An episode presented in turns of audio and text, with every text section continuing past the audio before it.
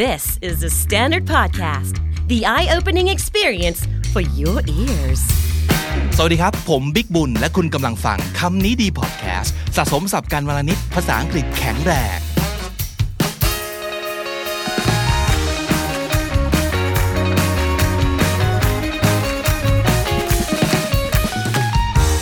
คุณผู้ฟังครับ นี่คือคำนี้ดีในซีรีส์ Brand Words นะครับคำดีๆ จากแบรนด์ดีๆ แล้วก็ไหนดูซิว่า เราจะเอาคำเหล่านี้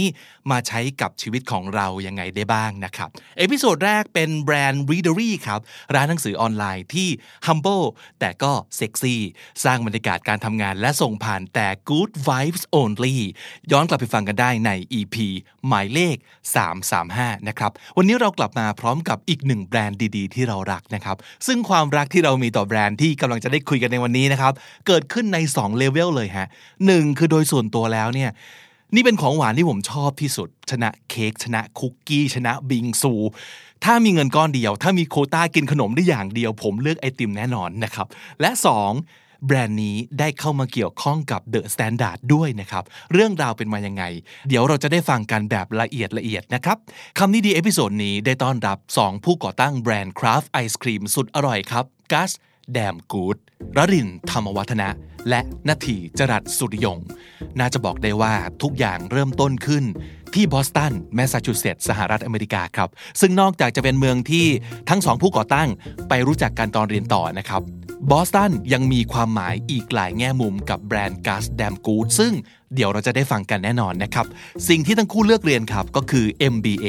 ปริญญาโท การบริหารธุรกิจนะครับ ซึ่งการไปเรียนต่อโท MBA เนี่ยสำหรับบ้านเรานะฮะ ก็น่าจะคุ้นเคยกันใน 2 เหตุผลเลยที่มาเนาะอันแรกก็คือเป็นคนที่สนใจเรื่องการทำธุรกิจการบริหารธุรกิจจริง ๆ เห็นภาพตัวเองว่าจะเป็นผู้บริหารในอนาคต อยากทำธุรกิจเป็นของตัวเองสักวันหนึ่งแต่อีกอันหนึ่งก็คือ ที่ไปต่อ MBA เนี่ยก็เพราะว่า แค่รู้ว่าอยากจะไปเรียนต่อแต่ไม่รู้จะเรียนอะไรดี ก็เลยเรียน MBA เป็นท่ามาตรฐานเอาไว้ก่อนนะครับสำหรับ 2 คนนี้เป็นแบบไหนนะ คือถ้าของละลินอะคือคิดมาตั้งแต่เด็กแล้วแหละ ว่าแบบเรียนจบตี จะทำงานสอง ปี แล้วก็จะไปเรียนต่อโท MBA ครับ แต่ว่า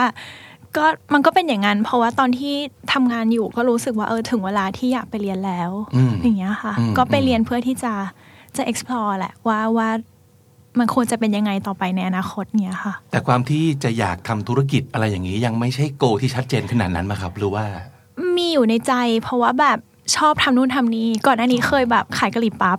แล้วฮะ ใช่ โหก่อนจะมาเป็นไอติมมีกะหรี่ปั๊บมาก่อนเนาะ เคยชอบขายนู่นขายนี่อย่างเงี้ยค่ะ ฮะ แต่ว่าก็ไม่เคยคิดว่าจะแบบได้ทำของตัวเองจริงจังเพราะก็ไม่ไม่รู้ว่าจะทำได้ไหมอย่างเงี้ย ครับครับหนาทีเหรอครับ ของผมก็เหมือนกันครับ คือแบบแรกรู้อยู่แล้วว่าว่าจะทำธุรกิจ คือด้วยความแบบที่บ้านมีมีธุรกิจด้วย อ๋อ นะครับ แล้วก็เรา เกี่ยวข้องกับไอ รู้ ติมไหมครับ ไม่เกี่ยวเลยครับ ไม่เกี่ยวกับของ ที่บ้า กินเลย เป็นโรงงานเครื่องสำอาง อ๋อ ครับ คนละเวเลยเนาะ คนละคนละอย่างกันเลยครับ ครับ แต่ว่าเราก็รู้อยู่แล้วแหละว่าเราอยากจะกลับมาช่วยด้วย อืม ที่บ้านนะครับ เราก็เลยรู้สึกว่าเอ้ยเราต้องการสกิลในเรื่องเรื่องธุรกิจ อ๋อ เพราะฉะนั้น MBA ก็จะเป็นอะไรที่ที่น่าจะเหมาะสม ครับ แล้วผมก็ไม่ได้รู้สึกว่าผมจะกลับไปทำงานในองค์กรใหญ่ ๆ ผมก็เลยรู้ตัวอยู่แล้วว่าแบบอยากทำช่วยของที่บ้าน คือผมไม่ได้อยากไปเรียนเจาะลึกในด้านใดด้านหนึ่ง แต่ผมอยากจะเรียนให้มันรู้ครอบ นะครับ อืม ผมเคยทำที่ SCG อยู่อยู่ประมาณ 3 ปี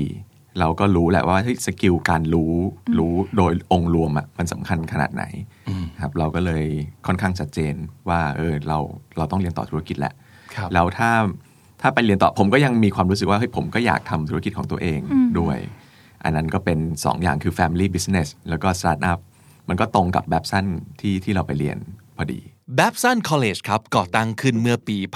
1919 เพื่อส่งเสริมนวัตกรรมทางธุรกิจโดยเฉพาะเลยครับ เรียกว่า Central Focus ของที่นี่คือ Entrepreneurship Education ได้รับการยกย่องอย่างกว้างขวางครับว่าเป็นหนึ่งในสถาบันสุดยอด ในการศึกษาด้านการประกอบการนะครับ โดยเฉพาะเรื่องธุรกิจครอบครัวครับ Family Business Family Entrepreneurship ที่นี่ให้ความสำคัญมาก ๆ นะครับ แล้วก็แน่นอนเป็นที่ที่ช่วย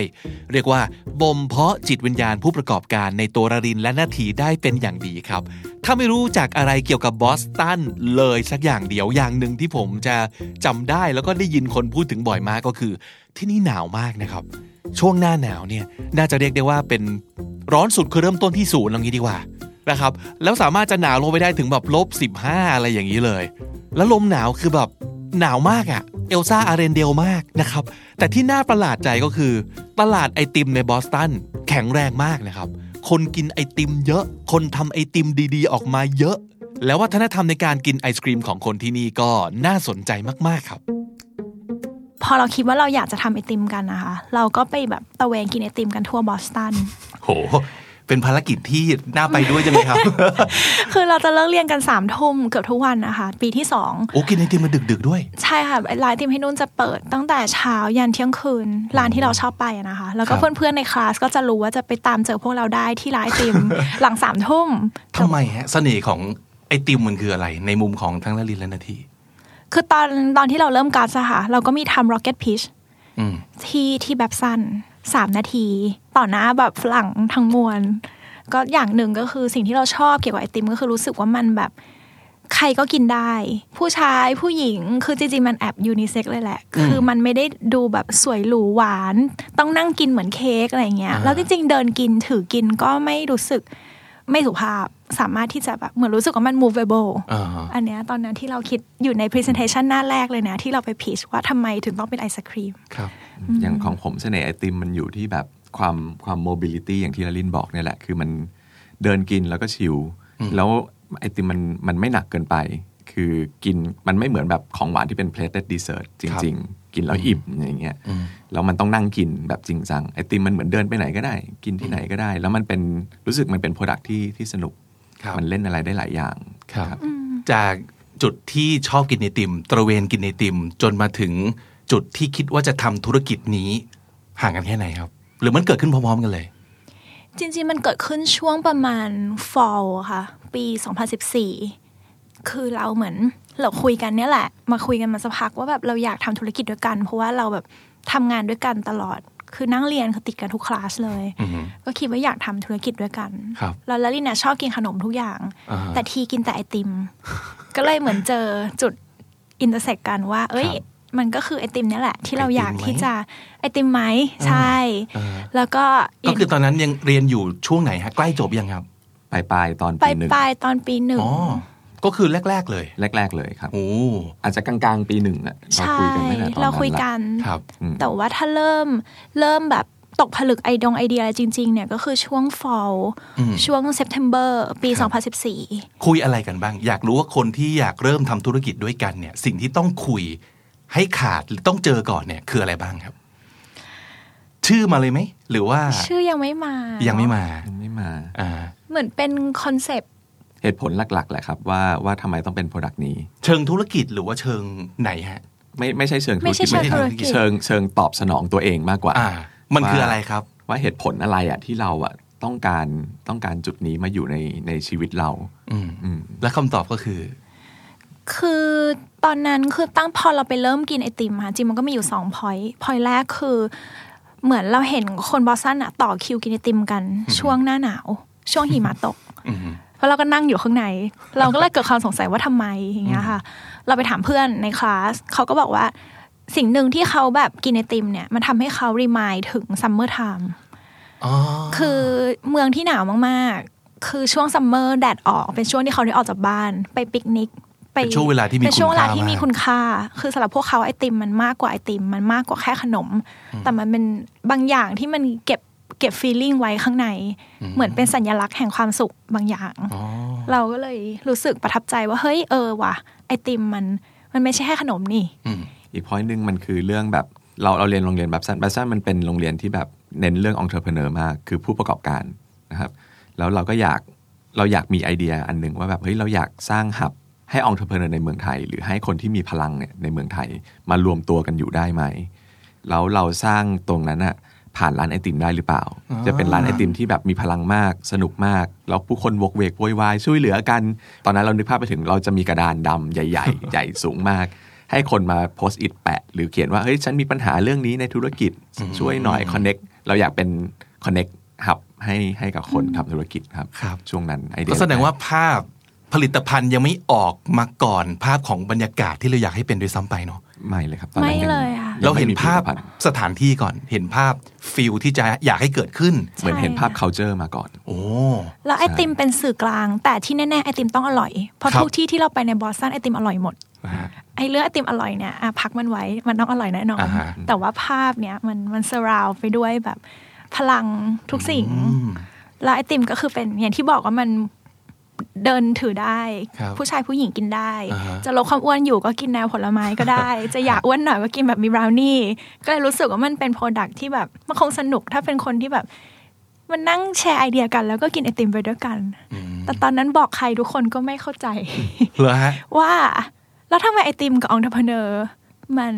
มันเชื่อมกันยังไง อืมน่าสนใจที่ culture มาก่อนเหมือนกันเนาะเราเห็นภาพที่เราอยากจะให้มันเกิดณที่ที่เราอยากจะให้ไอติมของเราเป็นสื่อกลาง อืม น่าสนใจจัง หลังจาก culture ชัดแล้วเนี่ยครับ ต่อไปคืออะไรครับ เราต้องมีแบบสโลแกน วิชั่นบางอย่าง มิชชั่นของเราอ่ามิชชั่นค่อนข้างชัดเจนแล้ว มันมาจากมันมากับ culture นั่นเองใช่ไหม ครับ เราอยากให้ไอติมของเราเป็นสื่อ แล้วก็สถานที่ของเราเป็นหับ ให้คนมาเจอกันโดยเฉพาะผู้ประกอบการ ครับ ครับ นั่นเป็นมิชชั่นเดียวหรือว่ามีมิชชั่นอื่นอีกไหมครับ สมัยก่อนเราจะเรียกเราว่าเรียกมันว่ากัสไอศครีม อือฮึ แต่ว่าปัจจุบันน่ะเราคือกัสแตมกูด อืม ดังนั้นถามว่า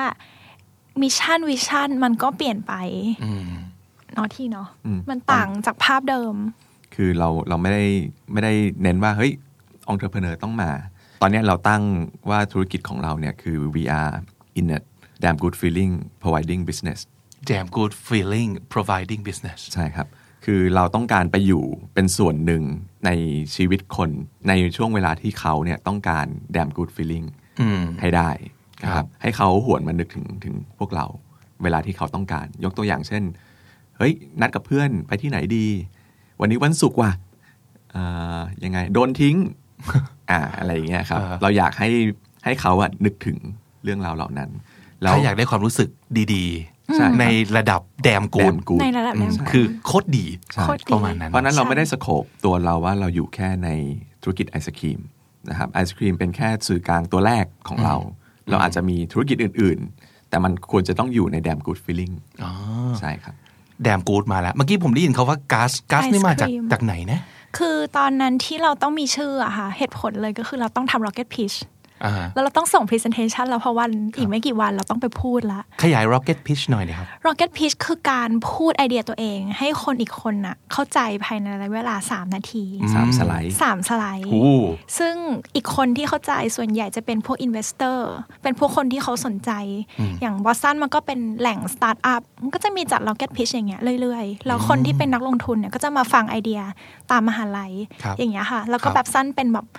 เบอร์หนึ่งด้านองค์ประกอบดังนั้น Rocket Pitch ของแบบสั้นเนี่ยเป็นงานที่ใหญ่ อืม แล้วเราก็กล้าบ้าบินเป็นคนไทยไปพูดสามนาทีนั้นก็ก็หนักหน่วงอยู่เหมือนกัน แต่ว่าก็ชื่ออะค่ะเออเราคิดกันเยอะมากเลยค่ะ ก็ตอนนั้นจำได้ว่าแบบคุยโทรศัพท์กัน อืม อาทีอยู่อพาร์ตเมนต์ทีเล่นอยู่อพาร์ตเมนต์ลินแล้วก็คุยโทรศัพท์กันแล้วก็ต้องนั่งปั่นสไลด์กันเนี่ยค่ะ แล้วก็ คือตอนนั้นรู้แล้วว่าต้องไปพิชแต่ยังไม่มีชื่อเลย ยังไม่มีชื่อคือมีทุกอย่างครบหมดแล้วนะขาด ชื่อ ชื่อมาท้ายสุด ชื่อมาท้ายสุดคือถ้าถ้าไม่หล่นว่าวันรุ่งขึ้นต้องส่งสไลด์อ่ะชื่อก็คงยังไม่มา จริง เออเออเออเออมันต้องอาศัยไฟลนเหมือนกันเนาะ ไฟลนค่ะ แล้วก็เปิดแบบทั้ง Urban Dictionary เว็บไซต์ทุกอันคิดทุกอย่างอะไรเงี้ย คือมีคอนเซปต์รู้แหละว่าจะเป็นมูดไหน แต่ไม่รู้ชื่ออะไร อืม สุดท้ายมาได้ชื่อคำว่า Gus มาจากว่าแบบ ถ้าเราอยากจะเป็นหับด้านองค์ประกอบเราอยากจะทำให้คนรู้สึกมีพลัง เราก็ต้องไปนั่งคิดว่าองค์ประกอบเขาจะแบบเขายึดถืออะไรสองอย่างที่เขายึดคืออย่างแรกเขาต้องโฟกัส กับสิ่งที่เขาทำเขาต้องแบบมุ่งมันแล้วก็ไม่วอกแวก เขาต้องโฟกัสกับมัน อันที่สองก็คือ gut feeling อืม gut feeling การ คือ ฟีลิ่งคือเชื่อในเสียสังญชาตญาณ สัญชาตญาณเสียงข้างในของเราบางทีเราจะตัดสินมันจากความรู้สึกมากกว่าเหตุผลทางธุรกิจที่เอามาวางไว้เยอะมากๆ อย่างเงี้ยค่ะกาสก็เลยมาจากคำว่าโฟกัสกับกัดฟีลิ่ง อ๋อ นั่นเอง นั่นเอง ครับ แล้วก็เราเรียกมันว่ากัสไอศครีมตอนที่เราพิชที่แบบสั้น ครับ แต่พอเรากลับมาเมืองไทย แล้วก็เทสไอติม เชิญเพื่อนๆ ที่เคยอยู่บอสตันเนี่ยมาลองกินไอติมเราหน่อยสิว่า มันคล้ายกับที่เรากินที่บอสตันไหมแบบ t e x t อร์ความรู้สึกเป็นยังไงอะไรอย่างเงี้ยแล้วก็มีรุ่นพ่อรุ่นพี่คนหนึ่ง เอ่อหมอแป๊บพูดชื่อเลย เป็นคุณหมอเป็นเป็นสามีเพื่อนค่ะ กินไอติมเราแล้วก็บอกว่า เฮ้ยกัสแบบแดมกูดว่ะ โอ้โหมันเลยมาจากคุณหมอท่านนี้นี่ มา เอง จากคุณหมอคนนี้ค่ะ แล้วเราก็ได้รู้สึกว่า เออกัสแดมกูดเนี่ย มันทำให้คนรู้สึกแดมกูดรู้สึกโคตรดี ครับ กับกัส ครับ กับอนูของกัสไม่ใช่แค่คำว่าไอศครีม โอ้ อาจจะหมายถึงแบบในโซเชียลมีเดียที่เราทำเราโพสต์เรื่องดีๆ บอกลูกค้า เราแบบเรามีสกูปเปอร์ที่แบบให้ชิมไอติม หรือแบบอาจจะเป็นอย่างที่นาทีบอกก็คือแดมกูด business provider ในอนาคตเราก็ไม่รู้ว่าเราจะทำอะไรขึ้นมาที่ทำให้คนรู้สึกดีแต่ว่ามันคือกัสแดมกูดเนี่ยแหละ แดมกูดยังต้องอยู่ แดมกูดต้องอยู่ โหเป็นเป็นเหมือนคำที่เอาไว้ยึดถือได้เลยเนาะว่าจะทำอะไรก็ตามแต่ต้องกลับมาตอบคำนี้ ใช่ ว่ามันต้องแดมกูด ใช่ค่ะ กัสแดมกูดมีสโลแกนไหม ถ้าต้องโลโก้อะเราจะเขียนมันว่า feeling crafted ice cream feeling crafted ice cream ค่ะ เป็นไอศครีมคราฟที่มีความรู้สึก คาว่าไอศครีมคราฟนี่คือยังไงฮะ ในมุมละลิงคือมันมากกว่าโฮมเมดโฮมเมดคือทำเองก็จริงแต่อาจจะเอาสิ่งนู้นสิ่งนี้มาผสมกันแล้วทำแต่คราฟเนี่ย เหมือนเราเข้าไปถึงแบบซัพพลายเออร์คนนี้ทำไมเขาต้องขายอันนี้ แบบคาราเมลเรากวนเอง เราไม่ได้ซื้อคาราเมลสำเร็จรูปมาแล้วก็จับยัดอะไรอย่างเงี้ยค่ะ คือเรามีเหตุผลในการที่เราใช้อินกิเดียนแต่ละตัวประมาณเนี้ยนี่นี่คือความคราฟของเราหรือ คือ อย่าง แบบ ปั้นเองอย่างพิถีพิถัน อย่างพิถีพิถันให้ยกตัวอย่างอย่างแบบบราวนี่เราทำเองฮันนี่โคมเราทำเอง ไอติมกาแฟมันต้องเป็นกาแฟจากร้านนี้ที่เพิ่งคั่วเสร็จ ส่งมาวันนี้ทำวันนี้ปั่นพรุ่งนี้เพื่อให้กลิ่นทุกอย่างมันยังอยู่อืมครีมก็ต้องเป็นครีมยี่ห้อนี้เพราะมันหอมอะไรอย่างเงี้ย คือเหมือนเราเราคราฟไม่ใช่แค่ตัวไอติมอะค่ะแต่สูตรเราก็คือคราฟทุกรสแต่ละสูตรต่างกันหมด ครับ แพคเกจจิ้งก็ยังยัดมือกันอยู่ ยังต้องปาดหน้าเช็ดขอบ คือมันก็คือคราฟในทุกกระบวนการฝา ไม่มีฟอนต์คือเขียน แล้วข้างหลังก็เป็นสโตรกวาดมือทุกอย่างคือเหมือนก็พยายามส่งความ เหมือนเป็นความคราฟในแต่ละจุดอย่างเงี้ย ให้ลูกค้า อืม ใช่ นี่เป็นความตั้งใจของเราว่าเราอยากให้ฟีลลิ่งนี้อยู่ในโปรดักต์ของเราแล้วส่งต่อ ใช่คค่ะรับครับ ก่อนจะมาเป็นชื่อกัสแดมกูดมีชื่ออื่นที่เคยเข้ารอบมาบ้างไหม เกือบเกือบจะเอาชื่อนี้แหละ เคยจำได้ว่าเราตอนนั้นเราเถียงกันแบบน่าจะเกิดหลายสิบหลายสิบชื่อ แต่เท่าที่จำได้คือมีชื่อว่า bliss บลิส bliss B L I S S SS ครับ แปลว่าความสุข ครับ ตอนนั้นคือเราเราก็มองว่าแบบเฮ้ยเราก็ทำไอติมเลยแล้วก็ส่งความสุขให้คนอันนั้นมันก็มีชื่อนี้ขึ้นมาในหัว แต่ว่าเรารู้สึกว่า bliss มันขาดความสนุกไปหน่อย อืม มันเป็นความสุขที่แบบอบอุ่น ลอยลอย อบอุ่นอบอุ่นเกินไป อ่า เราก็เลยแบบ เออ ก็ก็ชอบแต่ว่าก็ยังไม่โดน ครับ ก็แสดงว่าเราเห็นแล้วว่าความความสนุกเป็นอินกริเดียนสำคัญของไอติมเรา ใช่ครับ อืมอืม เราอยากทำอะไรที่มันสนุก ครับ แบบแตกตะแบกมากอะไรอย่างเงี้ย ครับ แหกกฎมาก ครับ ๆเพราะฉะนั้น bliss มันไม่มันไม่แมทช์เท่าไหร่ อ่าสิ่งหนึ่งที่เด่นมาก ๆ ของกัสแดมกูดไอศครีมก็คือเรื่องชื่อของรสชาติครับ เราจะไม่เห็นชื่อแบบวานิลา สตรอเบอรี่ ช็อกโกแลต มะนาว อะไรอย่างนี้เลยนะครับ แต่จะเป็นชื่อแปลก ๆ เป็นต้นว่า Pick Me Up Make a Toast a Good Day Tokyo Mist Stand by Me อะไรอย่างเงี้ย ซึ่งอันนี้ก็ต้องแล้วแต่ว่าคุณเป็นคนยังไงเนาะ คนหนึงอาจจะฟังแล้วงง แล้วก็หงุดหงิดว่า เอ้า ก็ถ้าพี่ตั้งชื่ออย่างเงี้ย ผมจะรู้ไหมว่ารสชาติมันเป็นยังไง แต่อีกคนหนึงอาจจะแบบว่า โอ้โห เล่นตั้งชื่อมาแบบเนี้ย อยากรู้เลยอะว่ารสชาติจะเป็นยังไงนะ ทุกรสชาติที่เราทำอะเราจะมีมอตโต้อย่างหนึ่ง เราจะเรียกมันว่า Story to Flavor ก็คือทุกรสชาติเนี่ยจะเกิดจากสตอรี่ จากสตอรี่เนี่ยแปลมาเป็น feeling จาก feeling ถึงแปลมาเป็น flavor อันนี้คือตั้งใจว่าอยากจะให้แต่ละรสชาติ มีสตอรี่ที่เป็นเอกลักษณ์ของตัวเอง ผมว่ามันเริ่มมาจากจุดเริ่มต้นของของเรามากกว่า ที่เราเชื่อว่าไอศครีมทุกรสชาติอ่ะมันก็เป็นสื่อกลาง แล้วมันมีความรู้สึกของมัน พวกเราจะค่อนข้างเน้นมากในการทำอะไรบางสิ่ง แล้วมันต้องมีเหตุผลในการทำเพราะฉะนั้นแต่ละรสชาติอ่ะมันก็ต้องมีเหตุผลในการทำของมัน ว่ารสเนี้ยออกมาเพราะเหตุผลอะไร ครับ เหตุผลอันนั้นน่ะมันก็คือเรื่องราวที่เราต้องการสื่อถึงว่าเฮ้ยเราอยากสื่อความรู้สึก อันเนี้ยผ่านไอศครีมรสชาติประมาณนี้ เวลาคุณกินคุณจะได้รับความรู้สึกนั้นนะครับ แบชแรกสุดเลยของกาสแดมกูดมีกี่รสชาติและอะไรบ้างครับ แบตชแรก อันแรกก็คือดองกีบอัพ18 เพราะว่าเป็นรสแรกที่เราแบบเทสนมและครีม ที่มาคือเราสองคนไม่ใช่เชฟนาทีเป็นวิศวะและลินเป็น finance เราทำอาหารไม่เป็นทำขนมไม่เป็น ครับ พอเรากลับมาเมืองไทยเราก็เลยเอานมมาวางเรียงกัน คือหานมที่ชอบ หาครีมที่ชอบ แล้วนาทีก็ลองหาคอมบิเนชันครอสกันว่าอะไรมันควรคู่กันและ อืม คู่กันเท่าไหร่ อืม อย่างเงี้ยค่ะ พอแบตชเบอร์ 18เนี่ยเป็นครั้งที่ทำออกมาแล้วแบบ ใกล้ ใกล้เคียงเท็กเจอร์ที่เราชอบกันที่บอสตัน ครับ คือใกล้มาแล้วใกล้มาแล้ว แล้วก็เราก็เลยต้องทำต่อไป จนแบบออกมาสูตรที่ประมาณสาสิบกว่า อ่า คือสูตรที่เราขาย แต่ครั้งที่สิบแปดเป็นครั้งที่แบบ คือต้องนึกสภาพว่าแบบก่อนสิบแปดเนี่ย คือมันแย่มาก เครื่องก็ซื้อ แล้ว แล้วมันแย่มากคือแบตชแรกๆ คือแย่มากปั่นออกมา คือไม่ไม่ฟอร์มเป็นไอศครีมรสที่ฟอร์มออกมาเป็นไอศครีม ก็กินแล้วจนอ้วกก็มี บางทีเราเทสนมทีหนึ่งหกแบตชเทสจนเราไม่รู้ว่ารสชาติแต่ละอันต่างกันยังไงแล้วครับ ฮะลิ้นงงแหละ ลิ้นงงละ งงมาก ชวนเพื่อนมาเพื่อนก็ขับรถไปแล้วก็อ้วก อ้วกกลางทางก็มี ใช่ ก็ครั้งที่สิบแปดเลยเป็นครั้งที่น่าจดจำค่ะ เป็นครั้งที่ทำเรารู้สึกว่าแบบ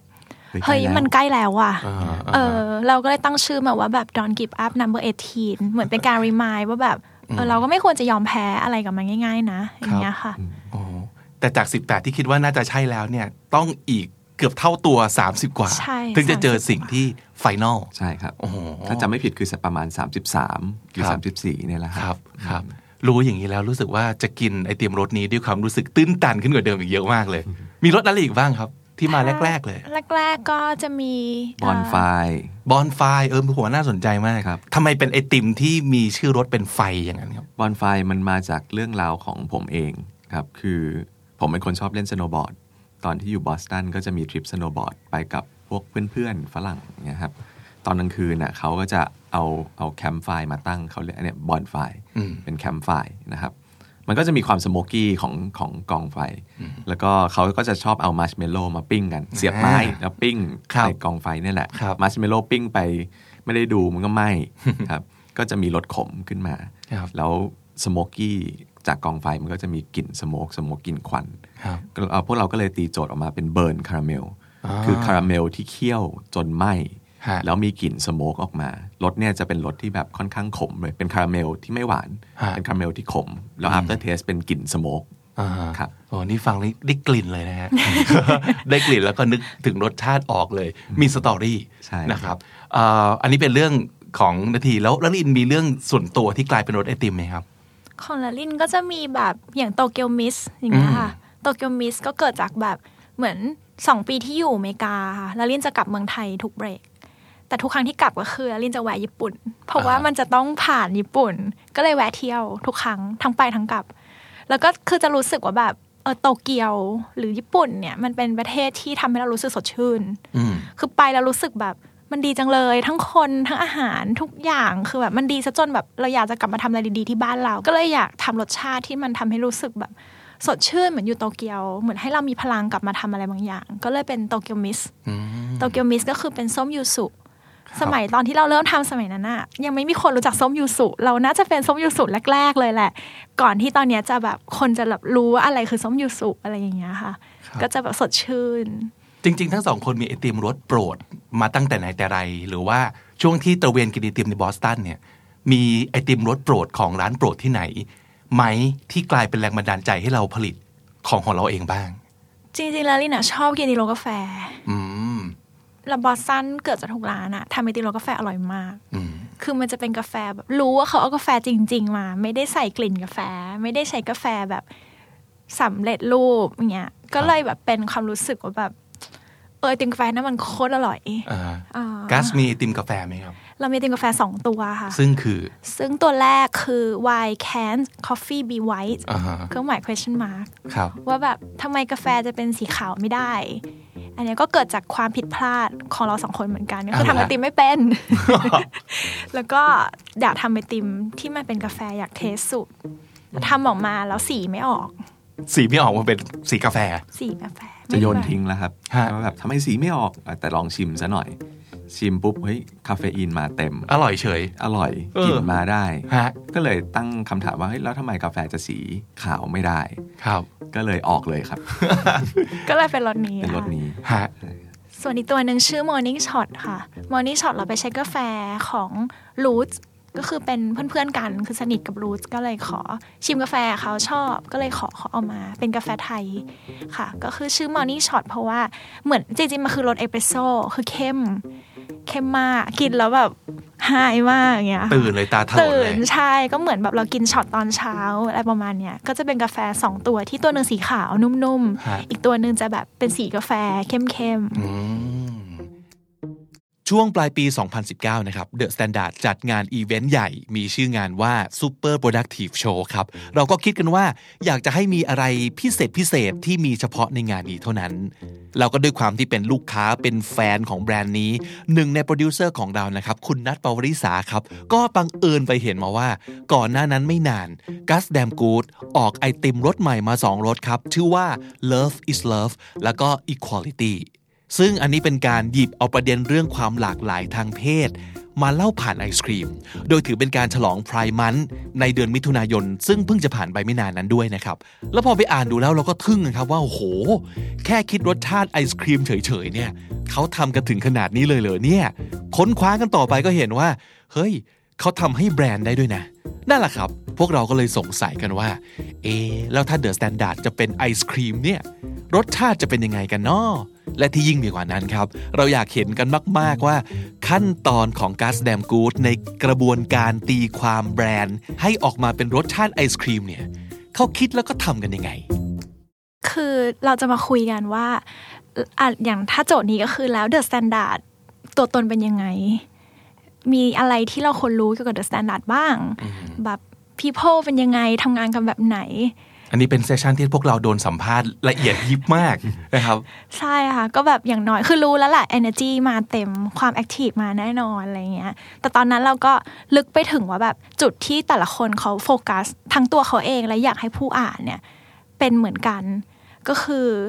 champion mindset ก็คืออ่าเหมือนตอนนั้นเราคุยกันว่า เฮ้ยแบรนด์เดอะแซนด์คือรู้แล้วแหละว่าเป็นแนวเนี้ยเท่ๆหน่อยนะ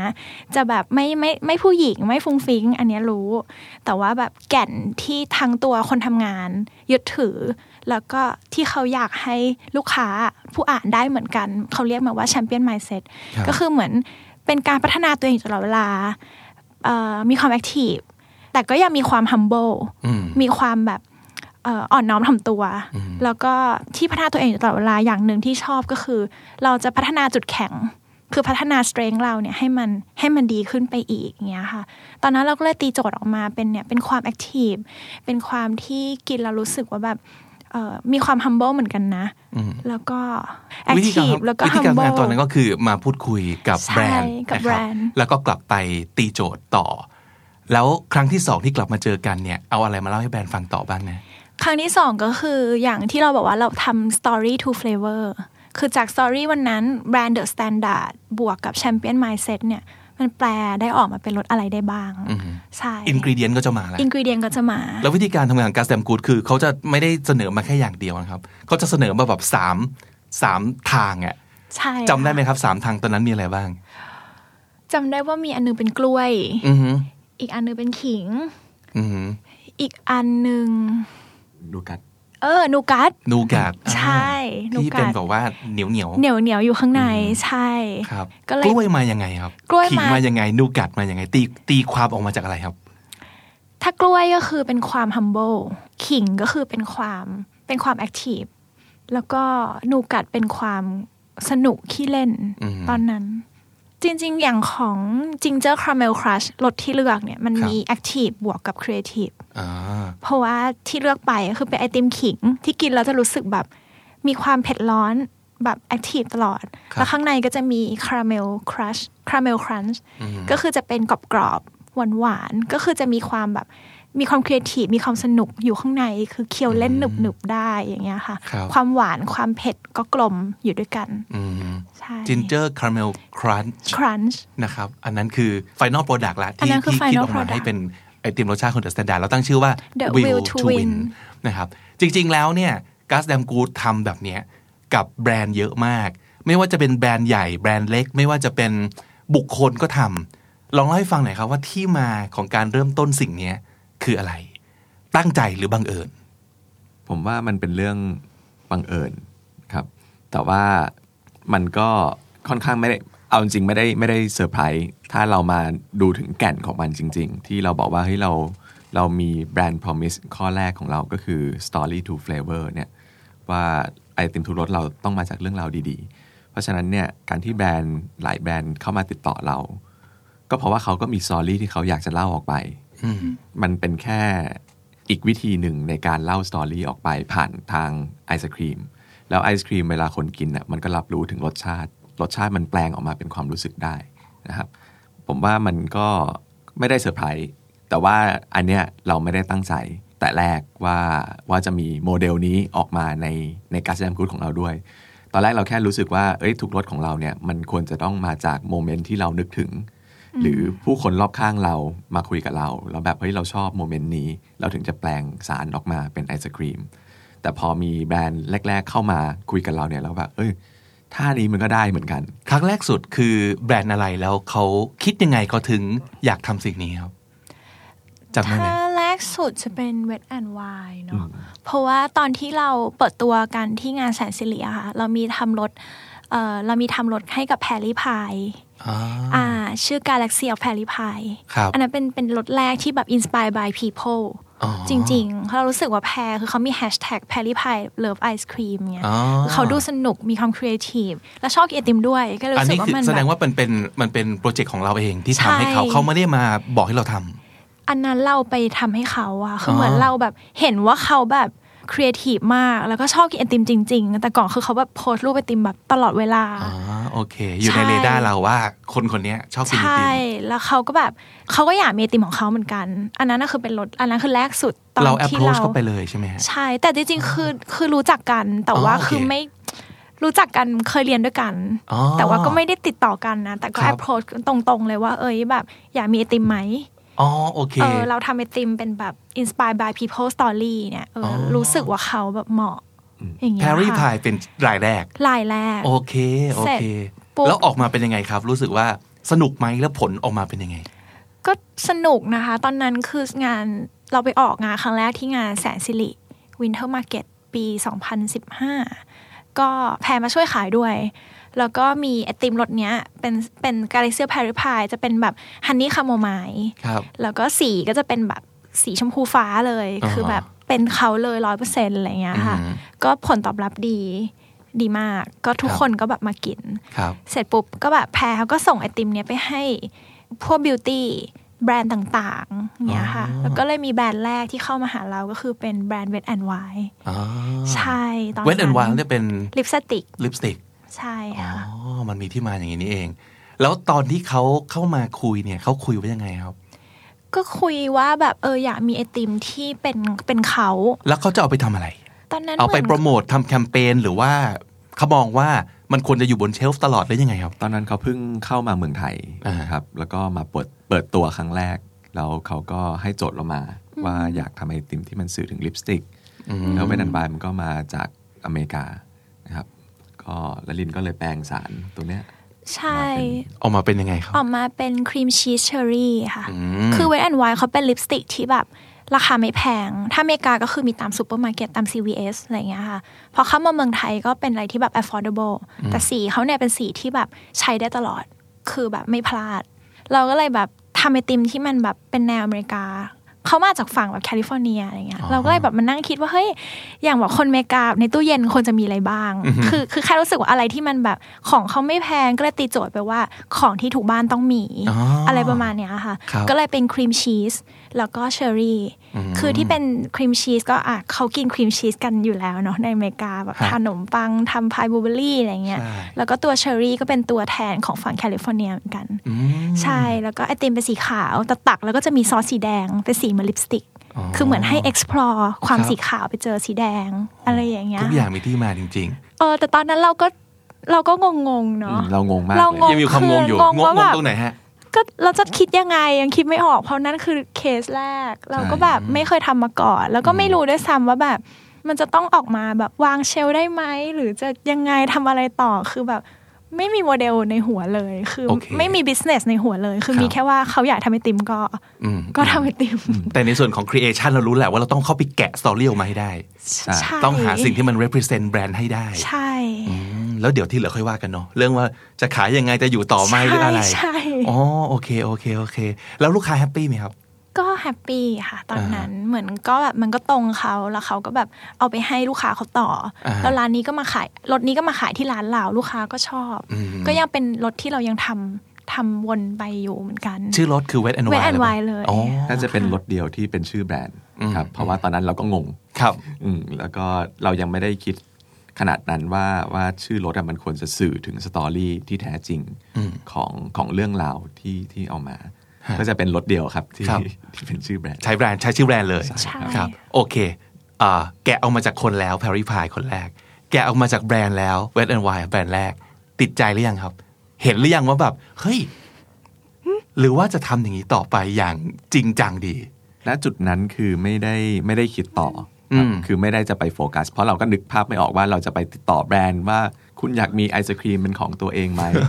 ยังไงใช่ไหม เราก็รู้ยังไง เออหรือ เออ ใครจะเข้ามาหาเราแล้วเราก็ไม่เคย expect ว่าจะมีใครติดต่อเรา อ่าฮะอ่าฮะ เลย ใช่ ครับ ข้อดีของโมเดลเนี้ยก็คือว่าเวลาเขามีไอศครีมรสชาติของตัวเองอะครับเขาลงสื่อเยอะมาก แล้วมันก็กระจายไปเยอะมาก เพราะฉะนั้นเนี่ยแบรนด์เอเจนซี่หลายแบรนด์เขาก็เห็น บริษัทใหญ่ๆ หลายบริษัทก็จะเห็น หลังจากงานนั้นนะก็จะมีคนเริ่มถามเข้ามา ว่าเฮ้ยฉันมีแคมเปญอย่างงู้นฉันมีแคมเปญอย่างนี้ทำไอศครีมได้ไหม ครับ สิ่งที่เราต้องจริงจังอย่างอย่างเดียวเลยคือ เราจะทำโมเดลเนี้ยยังไง เราจะมีข้อจำกัดยังไง ให้แบรนด์เราไม่เสีย อืม ให้ให้แบรนด์เรามันเป็น Story to Flavor จริง ครับ ๆ เพราะว่าถ้าทุกทุกแบรนด์เป็นชื่อแบรนด์ของเขาหมดอ่ะ มันจะไม่ represent Story story ตัวตนเราจะหายไปเลย อืม ครับ เราก็เลยจะมีหลังจากนั้นเราก็เลยต้องมาคิดแบบจริงจังว่าเฮ้ยข้อจำกัดของเราอ่ะคืออะไร คือต้องมีดูสันโดนละ ใช่ ประมาณนั้น ใช่ ใช่ไหมครับ ใช่ คิดอะไรออกมาบ้างครับที่เป็นเป็นข้อจำกัดว่าอะไรเราจะทำอะไรเราจะไม่ทำ อย่างแรกเลยเนี่ยเราต้องคิดว่า process ในการทำไอไอศครีมแบบแบบนี้เนี่ยแบบ col- collaboration กันเนี่ยมันต้องมี process อะไรบ้าง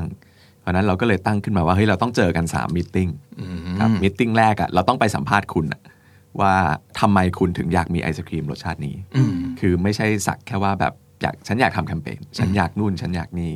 เป็น ก็แสดง gimmick ว่าอาจจะมีบางเจ้าที่เคยปฏิเสธไปสินะ มี เหรอฮะ เลยเยอะเยอะเลย ถามได้ไหมว่าเราไปเจออะไรที่ทำให้เราบอกเขาว่าไม่ใช่หรือว่าอย่าเลย เขาไม่มีแมสเซจครับ เขาไม่มีแมสเซจที่จะสื่อออกไปแบบชัดเจน คือค่อนข้างจะเป็นแบบต้องการแบรนดิ้งเท่านั้น อยากมีแบรนดิ้งอยู่ในเป็นการคอลแลบระหว่างกัสแซมกูดกับแบรนดิ้งนี้เท่านั้นอะไรเงี้ยครับ ชื่อแบรนด์เขาต้องออก ใช่ ย่าง ชื่อแบรนด์ ใช่ ต้อ ไห ง ม ออกเต็มเต็มๆต้องโลโก้ตัวใหญ่ อืม ๆเออเราก็ทำให้ไม่ได้ อืม อืม แล้วก็จะมีอันนี้ก็จะเรียนรู้ขึ้นมาเรื่อยๆ หลังจากนั้นว่ามีตติ้งแรกสำคัญโคตรๆ คือจะถามเลยว่า คนไหนมีอำนาจการตัดสินใจ คนไหนคือคนที่จะเป็นคนฟันธงเพราะว่ามันก็เคยมีเคสที่แบบไปจนถึงสเต็ปสามแล้วอย่างเงี้ยค่ะ ทำไอติมออกมาแล้ว อืม จบแล้ว มีตัว อ ละครลับโผล่มามี ตัวละครลับโผล่ มา แล้วก็จะให้เราเติมนู่น เติมนี่เติมสีเติมกลิ่นขอมีอะไรท็อปหน่อยได้ไหมขออะไรอย่างเงี้ย คือเรา ไม่ ทำธุร จบ เราทำธุรกิจเราก็มีความงกเราก็เราก็อยากให้ดีลมันเกิดนะ แต่แบบมันทำให้ไม่ได้ ก็มันก็มีถึงขั้นว่าแบบ ต้องล้มไปเลย ล้มเลยก้าวสุดท้ายล้มอะไรอย่างเงี้ย ครับ อืม ครับ ก็เสียเวลาทั้ง เสียเวลา เรา ทั้ ทั้ ง ง คู่ เขาเราก็เลยแบบเอ้ยงั้นมีตติ้งแรก ขอให้มีคนที่แบบตัดสินใจได้เลยได้ไหม ใครจะเคาะตกลงอะไรอย่างนี้ ใช่หรือไป ก็ ขออนุญาต ต้องอยู่กับ เขา ร ใช่ใช่ เหมือนคุยกติกากันก่อน ครับ ว่าว่าเราไม่ได้อะไรเรามีเงื่อนไขอะไร อืม คุณรับได้ไหม อืม เอาให้จบก่อนที่เราจะเริ่มโปรเซสต่อไป ครับ คือมิ e แรกก็สำคัญมาก อืม ครับเราก็จะบอกทุกอย่างเลยว่า โอเค มีชื่อโลโก้ได้นะ แต่ว่าตัวเล็กๆหน่อย ชื่อรถอะต้องเป็น mutual agreement คือมันต้องมาจากสตอรี่จริงๆ ตกลงร่วมกัน ตกลงร่วมกันไม่ อ่าฮะ ต้องไม่ hard sell โลโก้เป็นเหมือน FYI อยู่ข้างบน ครับ หน่อย หรือออกแบบฝาเองได้ไหมครับ ไม่ ต้องเคย ได้ เจอแน่ๆใช่ไหม มี มี เออขอใช้ฟอนต์ที่เป็นแบบฟอนต์ของแบรนด์เราได้ไหมครับ ไม่ได้ ไม่ได้เหรอไม่ได้เลย ใช้สีที่เป็นแบบสี CI ของเราได้ อ๋อ ไหมค ถ้า รับ ถ้าสี สีได้ ให้ อ่าสีได้ สีให้แต่ลายสโตรกฟีลลิ่งไม่ให้ คือกำหนดสีมาแล้วเราจะไปดีไซน์ให้ อย่างเงี้ยค่ะ ใส่สโลแกนของสินค้าเราลงบนฝาได้ไหมครับ ไม่ได้ ไม่ได้ ไม่ได้อีกนะฮะแล้วแล้วอะไรอีกที่ที่แบรนด์ต้องต้องต้อง provide ให้ ผมจำได้ว่ากัสแดมกูดเคยขอสามค ใช่ ำ ค่ะ ใช่ไหมครับ ที่มาของสามคำนี้คือยังไง คือก่อนหน้าเนี้ย ที่จะอยู่บนฝา ใช่ ก่อนหน้านี้จะ ที่เราเริ่มทำไอติมเนี่ยสิบรสแรกหรือยี่สิบรสแรกเนี่ยสามคำนี้จะเป็นคำที่บอกว่ารสชาตินี้รสชาติยังไง เช่นแบบหวานขมกรอบเปรี้ยวคริสปี้เอ่อเฟรกรันซ์อะไรอย่างเงี้ยแต่ว่าพอทำไปเรื่อยๆ รู้สึกว่า เอ้ย เปลี่ยนจากอินกิเดียนเปลี่ยนจากเทสเนี่ยเป็นฟีลลิ่งดีกว่า ก็เลยขอสามคำที่มัน represent เวลากินไอติมเนี่ยเราอยากให้อีกคนเขารู้สึกยังไง หรือเรารู้สึกยังไง อืม เนี่ยค่ะ ก็กลับมาที่รากเดิมของเราเนอะ feeling ใช่ เออเออเออแต่เห็นบอกว่านอกจากแบรนด์แล้วเนี่ย ซึ่งค่อนข้างชัดเนอะเขาอยากทำแคมเปญเขาอยากโปรโมทเขาอยากพูดอะไรบางอย่าง สื่อสารกับลูกค้า แต่ก็ได้ยินมาว่า ก็ยังมีลูกค้าที่เป็นบุคคลอยู่ เช่น งานแต่งงาน ใช่ค่ะ เล่าเล่าให้ฟังหน่อยได้ไหมครับ เขามายังไง เรามีสองคู่แต่งงาน เอ้ยสามแล้วดิ คู่แรกคือชอบปาร์ตี้ อ่า ชอบปาร์ตี้ ชอบการเซเลบรต เขาก็อยากมีไอติมในงานเขาเนี่ยที่ represent ตัวเขา อ่าฮะ แต่เขาก็ขอไม่ใส่ชื่อไม่ใส่อะไรในฝาเลย เขาบอกว่าอยากให้ไอติมเนี่ยทำให้คนรู้สึกเซเลบร t i o n เหมือนกับที่เขารู้สึก เราก็เลย แล้วสองคนเนี้ยชอบกินไวน์มาก ก็เลยเราเลยทำออกมาชื่อรสว่า make a toast ครับ ก็เป็นสตรอเบอรี่แชมเปญ อืม อ่าสตรอเบอรี่ก็คือเป็นเกี่ยวกับ relationship แล้วก็แชมเปญก็คือเป็น celebration อืม ใช่ก็คือเหมือนอยากให้คนกินรสเนี่ยเรารู้สึกว่าแบบ อยากจะแบบเฉลิมฉลองจังเลย อย่างเงี้ยค่ะ อันนี้คือรสแรก เขาไม่ได้มีแบรนด์เขาไม่ได้จะขายอะไร แต่เขาอยากจะให้ไอติมเป็น อยู่ใน ของ งาน พิเศษ แต่งงานเขาใช่ ครับครับมีเคสที่เรานึกไม่ถึงบ้างไหมว่าทำไมคนคนนี้หรือว่าบริษัทนี้หรือคนกลุ่มนี้อยากได้ไอศครีม ความจริงสแตนดาร์ดก็นึกไม่ถึง ใช่ครับ เพราะว่าอยู่ๆสำนักข่าวจะมาอยากได้ไอติมทำไมอย่างเงี้ย ฮะ หรืออย่างดีร้อยแบบบริษัทตรวจสอบบัญชีบิ๊กโฟอย่างเงี้ย อ๋อ ทำไมถึงอยากมีไอติมคือก็งงเหมือนกันว่าแบบเราจะทำกันได้ไหมนะที เดูนะ บริษัทตรวจสอบบัญชีเหรอฮะ แล้วแล้วทำไมฮะ ตกลงพอไปสัมภาษณ์เขาครั้งแรกเนี่ย ค่ะ ไปไปเจอเหตุผลหรือว่าไปเจอสิ่งที่เป็นเป็นที่มาไหมว่าทำไมเขาอยากได้ไอติมรถของตัวเอง ดีลอยเนี่ยครับเขาช่วงปลายปี เขาจะมี thank you พนักงานอยู่ทุกปีอยู่ละ อ๋อฮะ ครับซึ่งปีที่ผ่านมาเป็นปีครบรอบกี่ปีไม่รู้ของเขาอะครับ ซึ่งเขาอยากจะเซเลบ a t e ให้ให้ดีขึ้นมาให้ยิ่งใหญ่ขึ้นมาหน่อย แล้วก็โจทย์ของเขาคือเขามาหาเรา เราคุยว่าเฮ้ยเขาอยาก thank you พนักงานเขา แล้วก็สื่อไปถึงว่าเขาอยาก thank you ลูกค้าเขาด้วยนะครับ อันเนี้ยคือโจทย์ใจความหลักของเขาเลยนะครับที่ ครับ คุย แล้วก็นอกจากสื่อนอกจากแมสเซจอันนั้นเนี่ยเขาก็อยากให้ให้มีความของ เป็นแบรนด์ personality เขา ของของแบรนด์เขาด้วยดีลอยนะครับดีลอยถ้าดูในโลโก้เขาเนี่ยมันจะค่อนข้างเป็นแบบสีดำสีขาว แล้วก็เป็นดูเข่งขรึมมากเลยนะครับ แต่ว่าเขาก็บอกเราว่าเฮ้ยความจริงมันมีดอทเขาเรียกว่ากรีนดอทจุดหนึ่งเนี่ยจุดเนี่ยมัน represent ความเป็น hu- human ของเขา ว่าเขาเป็นบริษัทตรวจสอบบัญชีก็จริงนะเขาเข่งขรึมเขาทุกอย่างเป๊ะ professional โปรเฟชชั่นอลมาก แต่ว่าเขาอะทำงานด้วยง่ายนะ เขามีความเป็นฮิวแมนเขาเข้าใจลูกค้าในมุม คือเขาไม่ได้แบบเรื่องงานเขาต้องเป๊ะ แต่ว่าเรื่องการคุยเรื่องการเวิร์กเวิร์กกันเนี่ยเขาก็มีความเป็นฮิวแมนอยู่นะ เขาไม่ได้เป็นแบบเข่งขรึมน่ากลัวตลอดเวลา นี่คือสิ่งที่เขาเล่าให้เราฟังเลยหรือว่าเราต้องไปถามแล้วขุดออกมาครับ ขุด ขุด เหมือนกัน เยอะมากเลยครับ อืม อันเนี้ย อันนี้ขุดเยอะจริง อ่าฮะอ่าฮะ อืมเจอกันหลายรอบ ๆ อันนี้ เจ สตอรี่สองครั้ง สตอรี่ต้องไปคุยกันสองครั้ง โอ้โห ใช่เพราะว่าครั้งแรกก็ยังเราก็ยังไม่ค่อยเคลียร์ แล้วที่สุดแล้วคำที่เราแกะออกมาจากเขาได้คือคำว่าอะไรครับ จริงๆ ชื่อเนี้ยเขาเป็นคนคิดด้วยค่ะ ชื่อ in good hands in good hands แบบ you are in good hands อย่างเงี้ยค่ะ อ่าฮะ เหมือนก็เป็นการส่งเมสเซจให้พนักงาน แล้วก็ให้ลูกค้า เฮ้ยชื่อดีมากเลย โอ้ อ่าฮะ เขาก็เป็นคนคิดเราแบบ ครับ ฟังแล้วก็เออ มันใช่ ค อ รับ ย่างเงี้ยแล้วก็รู้สึกปลอดภัย อ่าฮะ อย่างเงี้ยค่ะ แล้วไอ้คุณสมบัติตรงเนี้ยมันตีออกมาเป็นรสชาติยังไงฮะ ชื่อรสชาติคือจะตีมาจากอย่างโลโก้คือ professional แล้วก็ green dot อืม รสออกมาเบสก็คือเป็นเอ่อเบิร์นวานิลา อืม คือเท่ มีความเท่ กัส มี ชอบความ เบิร์ เข้าน ใจ ของ ไง กันเนาะ เบิร์นหลายอย่างแล้วอ่ะ มีเบอร์คาราเมลกับเบอร์วานิลลาใช่เรา ชอ เอบ อ เบ เอ อ อ ร์ ชอบเบิร์นของว่ะ หน้าที่ชอบเบอร์ อ๋อคุณอยู่รอบกองไฟยังไงคุณเลย แบบติดนิสัยมา เออ แต่เอาจริงตอนนั้นที่เราโพสต์ก็ไปอะเบิร์นวานิลา และลินก็บอกผมว่าเขาก็ยังไม่รู้นะว่าเบิร์นวานิลาจะทำยังไง อ่าฮะ เออแล้วลินเหมือนเขียนตอนที่คุยอะค่ะถ้า อ่าฮะ ถ้ารถไหนที่เป็นรถที่ใช่ส่วนใหญ่จะเขียนออกมาวันที่คุยเลยแล้วจะแบบจะเป็นรถนั้น อ่าฮะ แต่ก็คิดว่าคือเบิร์นวานิลา แต่ยังไม่ บบ รู้เลยจะเบิร์น ไม่รู้ว่าจะ เบิ เบิ ร์นร์น ยั ยัง ง ไง ไง แล้วรสชาติยังไงไม่รู้แต่รู้ว่าต้องเบิร์นวานิลา คือคือตอนนั้นตีโจทย์ว่าวานิลามันก็มีความเข้าถึงง่าย อืม ด้วย แต่ว่าเราต้องการความเข่งเข่งขรึมของบริษัทตรวจสอบบัญชีนะครับ เบิร์นซะ เบิร์นซะเล เบิ ย ร์นซะ อืม อ่าฮะ มันก็จะมีความขม ครับ ของวานิลา แต่ไอตัวกรีนดอทเนี่ยมันเราก็ใช้เป็นพิสตาชิโอ พิซซ่าชิโอแคนดี้ พิสตาชิโอแคนดี้จะมีความสนุก ฮะ เขียวสนุก เขียวสนุก ใช่ สุดยอ เขียวสนุ ด ก แต่ก็ไม่สนุกเกินไป แบบไม่เหมือนทอฟฟี่ครันช์ที่แบบครีเอทีฟอันนี้คือแบบจะแบบยังมีความแบบขรึมอยู่เป็นพิซซ่าชิโอที่แคนดี้ อยากกินแล้วเนี่ย พิสตาชิโอก็จะมีความไฮเนอะมี ฮะ ความพรีเมียมของมัน ครับ แล้วก็เคียวก็สนุกด้วยอะไรเงี้ย ค ค รั รับ บมันก็เลยเข้ากันลงตัว รถนี่ออกมายังครับ เสร็จยังครับ ออกมาแล้วอะ แล้ว ออกมา ฮะ มาช่วงปลายปี แล้วฮะ ค่ะ เราเพิ่งเริ่ม ใช่ ถ่ายตอนเดือนสอง อื้อหือ ใช่ครับ แล้วสามคำของเขาคืออะไรบ้างครับ caring mellow แล้วก็ happy ค่ะ caring mellow Happy อ๋อโอเคโอเค เหมือนจำได้ว่าเขาไม่ได้อยากจะเอาความความเคร่งขรึมมาใส่มากเกินไปกับ feeling ที่เขาอยากจะสื่อในไอติมถ้วยนี้ ครับ ไม่ได้อยากจะแบบ professional แบบเป๊ะ อ่าฮ ตัวจสอบบัญชีอะไรอย่างเงี้ย ฮะ ใช่ สนุกดีสนุกดี นอกจากตัวสินค้าแล้วเรื่องทีมงานก็สำคัญต่อการสร้างแบรนด์มาก ๆ นะครับ ในเวลาที่เรานั่งคุยกันอยู่ตอนนี้ ซึ่งคือช่วงต้นปี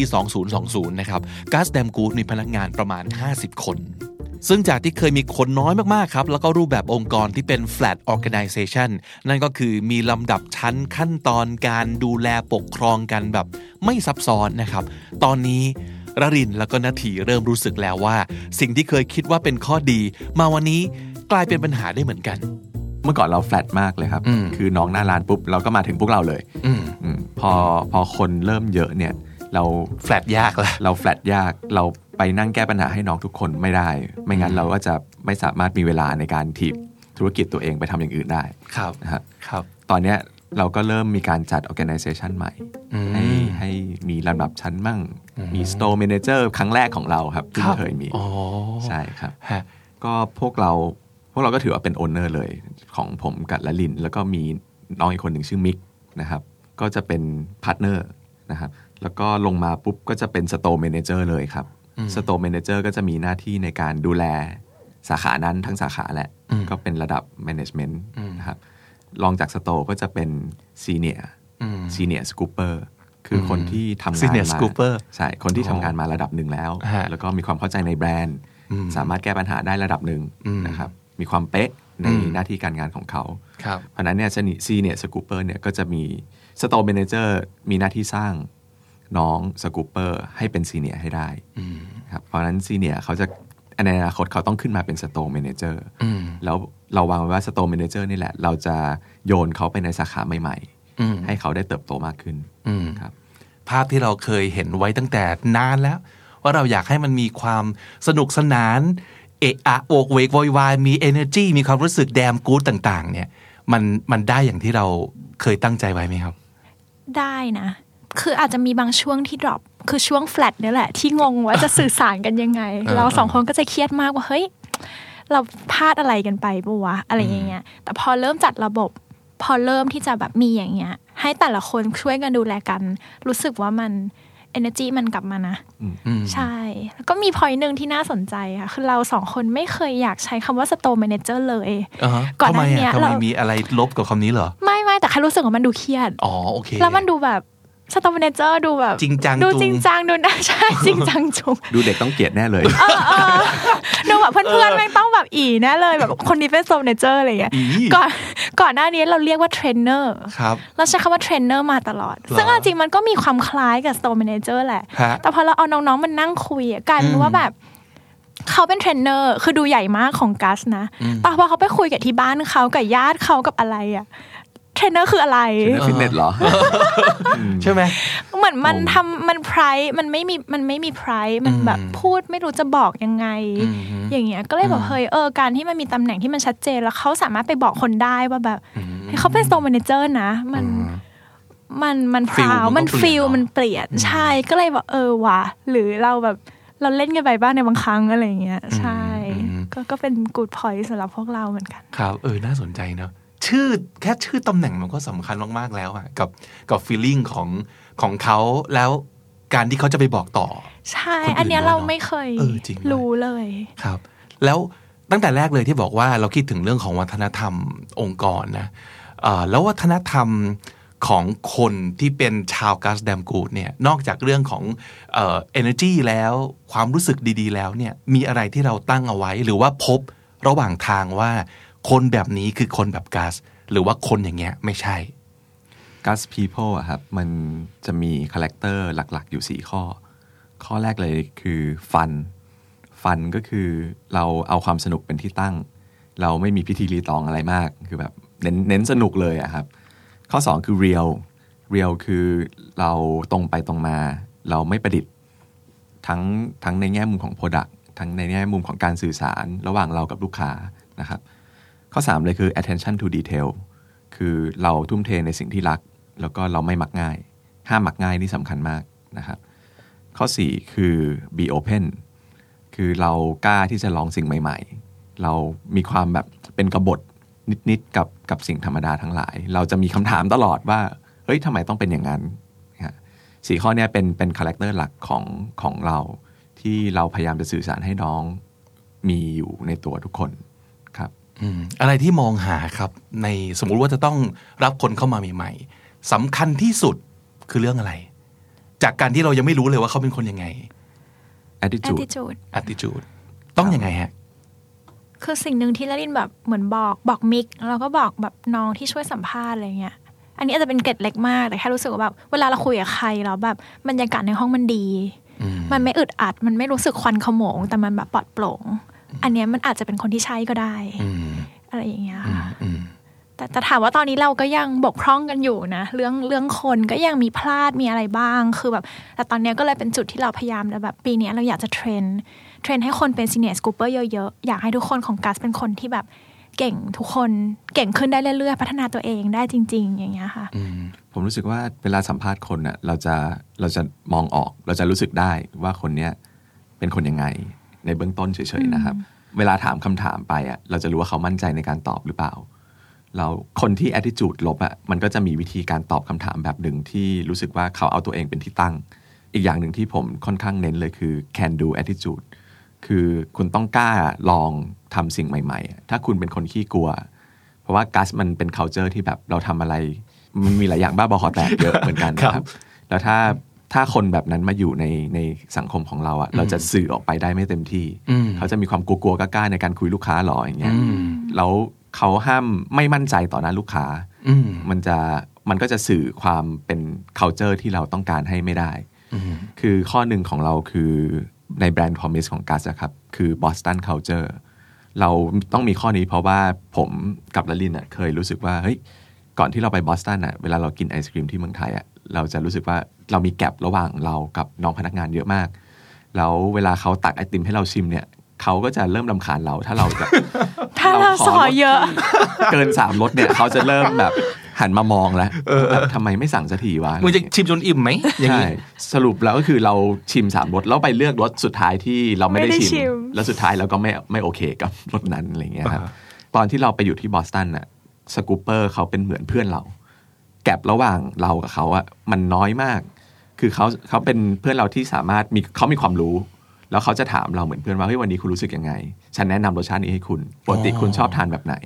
คุณลองอันนี้สิ อ๋อ แล้วมันตรงเป๊ะเลย แล้วถ้าเรายังไม่ชอบเขาก็จะให้เราชิมอยู่นั่นนะครับ จนแบบสิบรสเขาก็ไม่ว่าเออเราอยากให้มันมี c u l t u r e เนี่ยอยู่ในร้านเราให้ได้ เพราะฉะนั้นเวลาสัมภาษณ์เราถ้าเรารู้ว่าน้องเขาไม่มีความมั่นใจ อืม แล้วเขาจะสื่อสาร c u l t u r e นี้ออกไปให้ลูกค้าได้ยังไง เพราะฉะนั้นแบรนด์มันก็จะเสียไปโดยโดยองค์รวมด้วย แบรนด์พอมิสเราจะเสียไปด้วยครับ เพราะฉะนั้นหลังๆเนี่ยเราเริ่มมีการตอนที่เราเป็น flat organization แล้วคนเริ่มเยอะเนี่ยเรามีโดน complain เยอะเหมือนกันนะครับเขา complain เขาไม่ได้เทียบกับร้าน ร้านอื่ อื่ น นนะเขาเทียบกับร้านเรา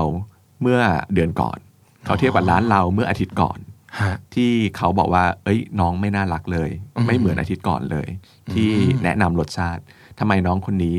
พอชิมไปหลาย ๆรสเริ่มหน้าบึง้งทำไมน้องคนนี้ถามคำตอบคำไม่ยอมบอกสตอรี่ของรสชาติอ่ะมันก็เริ่มมีแบบนี้เหมือนกัน ตอนนี้กัสประมาณ4ี่ห้าปี ใช่ไหมครับ ครับ ประมาณ ค่ะ 5ปี ตั้งแต่เริ่ม ครับ อนาคตมองอะไรไปบ้างครับ สิ่งที่เราอยากจะมุ่งไป เราเห็นภาพชัดแค่ไหน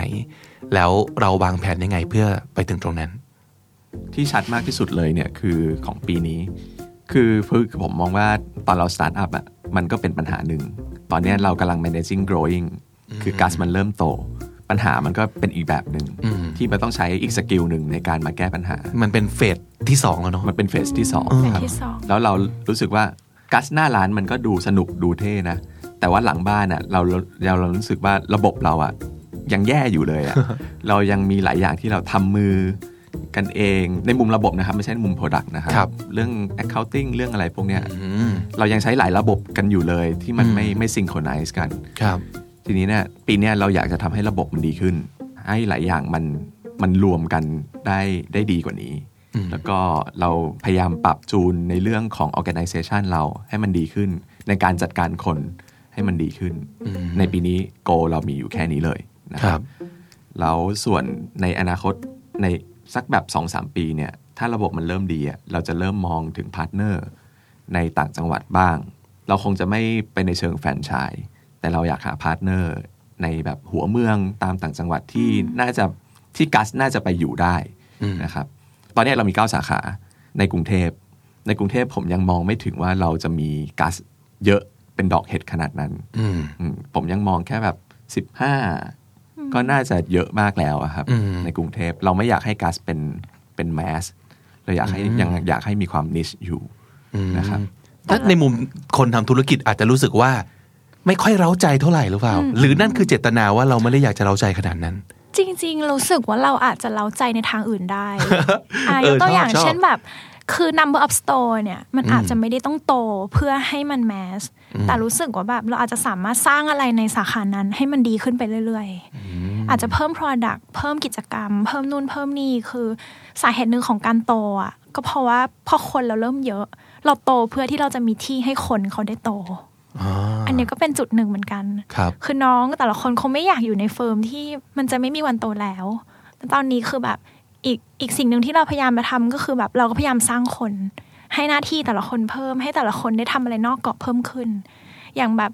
น้องคนหนึ่งที่เป็นซีนตอนนี้เป็น store manager ละก่อนหน้านี้ก็เคยมีกดดันในการที่จะ manage นู่น manage นี่ แต่ก็ล่าสุดมีมาบอกว่าเออผมรู้สึก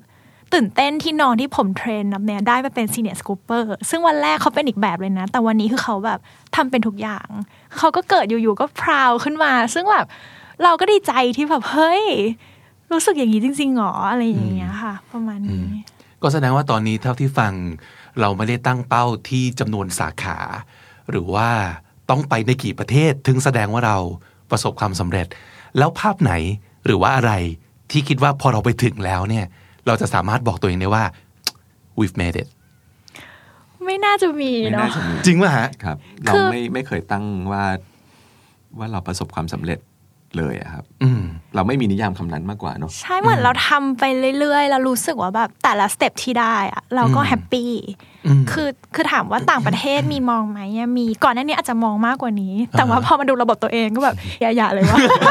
เพราะว่ามีคนติดต่อมาแบบเยอะมากคื ค อ รับ หลายประเทศมากทั้ง อืม ใกล้ๆ และไกล อืม ๆ คืออยากจะเอาไปขายอยากจะช่วยอยากขอเป็นพาร์ทเนอร์อะไรอย่างเงี้ย ครับมันเป็น อันน่ะ ค่ามาตรฐานของการเติบโตทางธุรกิจเนาะคือแบบจำนวนสาขาเยอะขึ้นจากเมืองไทยเออจากกรุงเทพสู่ต่างจังหวัดพอทั่วประเทศเสร็จปั๊บไปต่างประเทศ มันจะเป็นท่าแบบเนี้ย อืม ซึ่งเราก็ไม่ได้มองว่านั่นคือทิศทางที่เราอยากจะไป เราจะพูด คือ คำ อยาก นี้ก็ ไปแต่ยังไม่ได้รีบไปใช่ไหม ไม่รู้ว่าอยากไปไหมด้วยอะ ไม่รู้ว่าอยากไปไหมด้วยเหรอ อืม อืม คือเรารู้สึกว่าอาจจะเป็นความรู้สึกแปลก ครั ๆ บ นะ แต่ละนี่กันแต่ที่มีความห่วง อ๋ออ๋อ แปลกไหม คือห ห่วง วังความ ห่วงแบรนด์คือกลัวว่ามันจะกลัวว่ามันจะไม่ปลอดภัย ในแง่ของการที่พอโตไปเราเราควบคุมมันไม่ได้แล้ว ว่ามันควรจะเป็นยังไง แต่มันอาจจะต้องไปตอบโจทย์ว่า ถ้าอยากโตก็ต้องยอมเปลี่ยนไปเป็นแบบนี้อย่างนั้นหรือเปล่าฮะ ใช่ไหมนะ ผมว่ามันมีการโต ได้ โต หลาย ในมุม แบบ อื่นอ่ะคือต่างประเทศอาจจะเป็นไปได้ครับ คือแค่ตอนนี้เรายังไม่ได้คิดขนาดนั้น ครับ ด้วยด้วย system ด้วยระบบหลังบ้านด้วยมาตรฐานหลายอย่างที่ อ่า ด้วยประสบการณ์ด้วยการส่งออกเราก็ยังไม่ได้มี แล้วในตอนเนี้ยเรายังรู้สึกว่าการโตในประเทศอะเราก็อยากทำไอติมให้คนในประเทศกินอะ อืม เออมากกว่า ที่ที่จะไปต่างประเทศ เราไปประเทศนู้นประเทศนี้ เยอะแยะเราเจอของอร่อยเยอะแยะเต็มไปหมดเลยอะเราอยากเอากลับมาให้คนในประเทศเรากินก่อนอันนั้นน่าจะเป็นโกณตอนนี้มากกว่า อืม ในต่างประเทศผมยังนึกไม่ออกว่าเราจะ จะ ไป ไปท่าไหน ไปท่าไหน อืม ไปยังไง ครับ แต่ว่าเราไม่ได้ปิดกั้นโอกาส ถ้าในอนาคตมันจะต้องโตไปในทางนั้นจริงๆเราก็ยินดี แล้วเราก็อยากจะทำให้มันได้ แต่อย่างน้อยเราต้องเมคชัวร์ก่อนว่าแบรนด์เราจะไม่เสียนะ ในการไปที่นู่น ครับ อืม คำถามสุดท้ายอ่าอยากจะถามว่าถ้าสมมติเกิดจะมีไอติมรสดา ริน และไอติมรสนาทีสามคำที่จะอยู่บนฝาคือคาว่าอะไรครับ โห ของทีอาจจะแบบ ถ้าคำหนึ่งอาจจะเป็นความสุด คือทีชอบกินของที่ขมหรือเปรี้ยวมากคำนิยามเปรี้ยวแบบที่ทีชอบคือต้องเปรี้ยวจนปวดกรามคือทีเคยกินไอติมร้านหนึ่งที่บอสตันแล้วแบบอันนี้อร่อยมากคือเปรี้ยวแบบฟรีดเลยค่ะพี่แล้วเราลิ่งกินแล้วแบบกินไม่ได้อ่ะแต่ เขาจะไม่เดินทางสายกลาง จะไม่เดินทางสายกลาง ไปสุด ใช่ อ่าฮะ แต่ก็ยังมีความมีความสนุก แล้วก็จะมีคนเป็นมีความลอจิก ลอจิกเยอะเป็นวิศวะ อืม อะไรประมาณเนี้ย ครับ สุดสนุกลอจิก ใช่ใช่ แล้วของลาดินล่ะครับนาที ของอลินผมมองว่าน่าจะเป็นอิโมชันอลครีเอทีฟครีเอทีฟมากอลินเป็นคนที่แบบครีเอทีฟมาก แล้วก็ผมไม่รู้จะนิยามคำนี้ไง เป็นคนจิตใจดีอะครับ คือคือไม่คิดร้ายกับคนอื่นอะแน่นอนเป็นแบบเพียว เป็นเพียวแบบดีเซนวูแมนคนหนึ่งครับ น่าจะสามอย่างนี้ กัสแดมกูดจนมาถึงวันนี้ประมาณ 5 ปีแล้วนะครับ ทั้งนาทีแล้วก็ลาดินยืนยันว่า ถ้าจะมีการเติบโตในเชิงการขยายเรื่องโปรดักต์นะครับ เนื่องจากลูกค้าน่าจะยังไว้ใจกัสในเรื่องความอร่อย ในเรื่องวัตถุดิบคุณภาพดีสุดยอด เพราะฉะนั้นถ้าเกิดจะมีสินค้าตัวต่อไป ก็น่าจะยังมุ่งไปที่เรื่องของการให้ความรู้สึกแดมกู๊ดอยู่ดี แล้วก็น่าจะยังไม่พ้นอาหารการกินนะครับ ซึ่งยังไม่รู้เหมือนกันว่าจะเป็นอะไร แล้วก็จะมีสินค้าตัวต่อไปถัดจากไอศครีมเมื่อไหร่ แต่ในใจผมก็แอบเชียร์นะครับว่าออกมาเร็วๆเฮ้ยอยากกินของอร่อยแล้วนะครับ แต่ขอยกเว้นโปรเจกต์เล็ก ๆ น่ารักอันนี้เอาไว้อันหนึ่งนะครับ ที่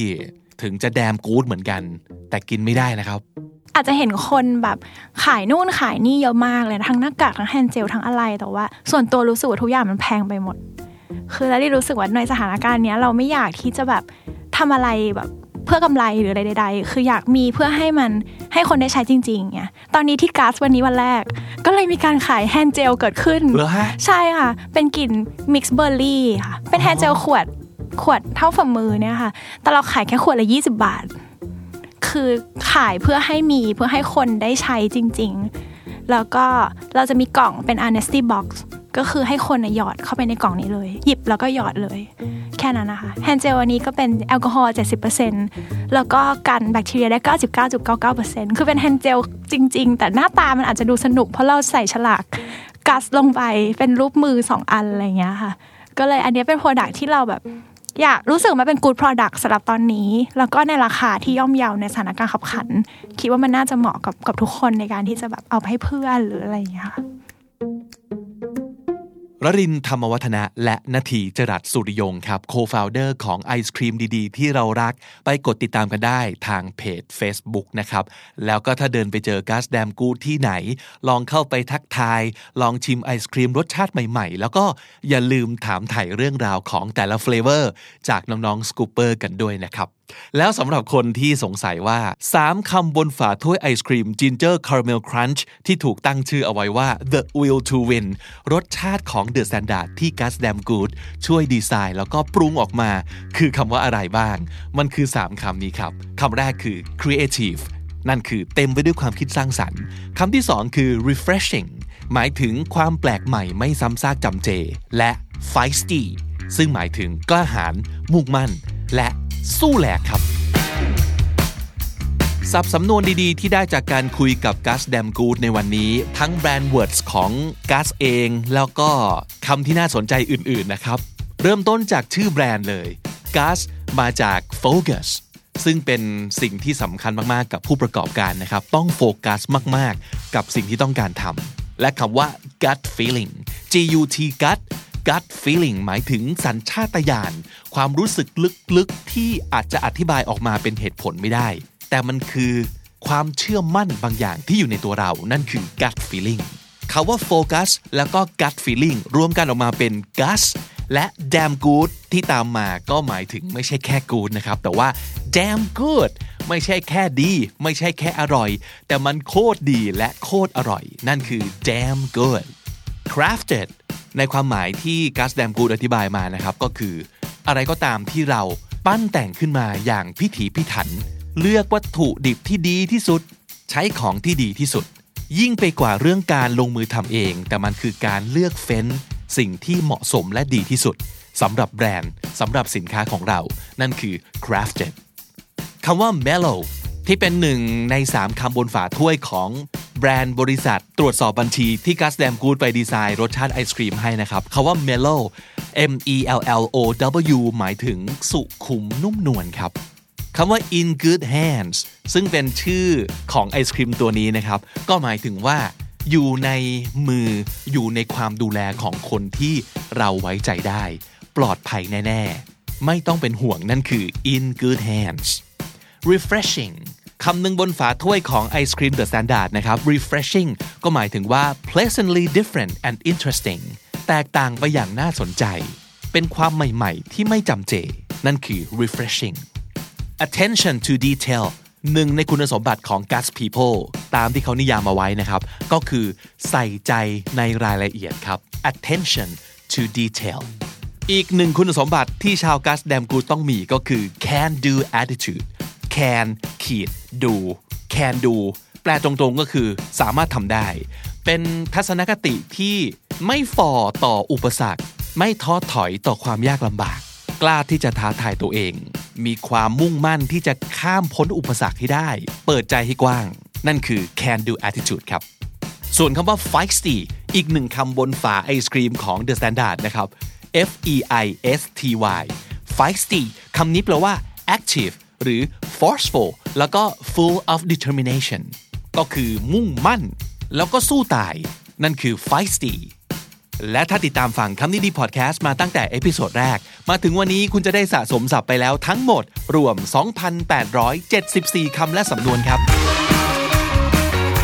และนั่นก็คือคำนี้ดีกับซีรีส์ Brand Word นะครับ เอพิโซดใหม่ของเรา Publish ทุกวันที่นี่ The Standard co ติดตามฟังกันได้ทางทุกแอปที่คุณใช้ฟังพอดแคสต์ครับ ไม่ว่าจะเป็น j o o x Spotify หรือว่า YouTube ครับ ผมบิ๊กบุญวันนี้ไปก่อนนะครับ อย่าลืมเข้ามาสะสมศัพท์กันทุกวันวันละนิด ภาษาอังกฤษจะได้แข็งแรง สวัสดีครับ The Standard Podcast, eye opening for your ears.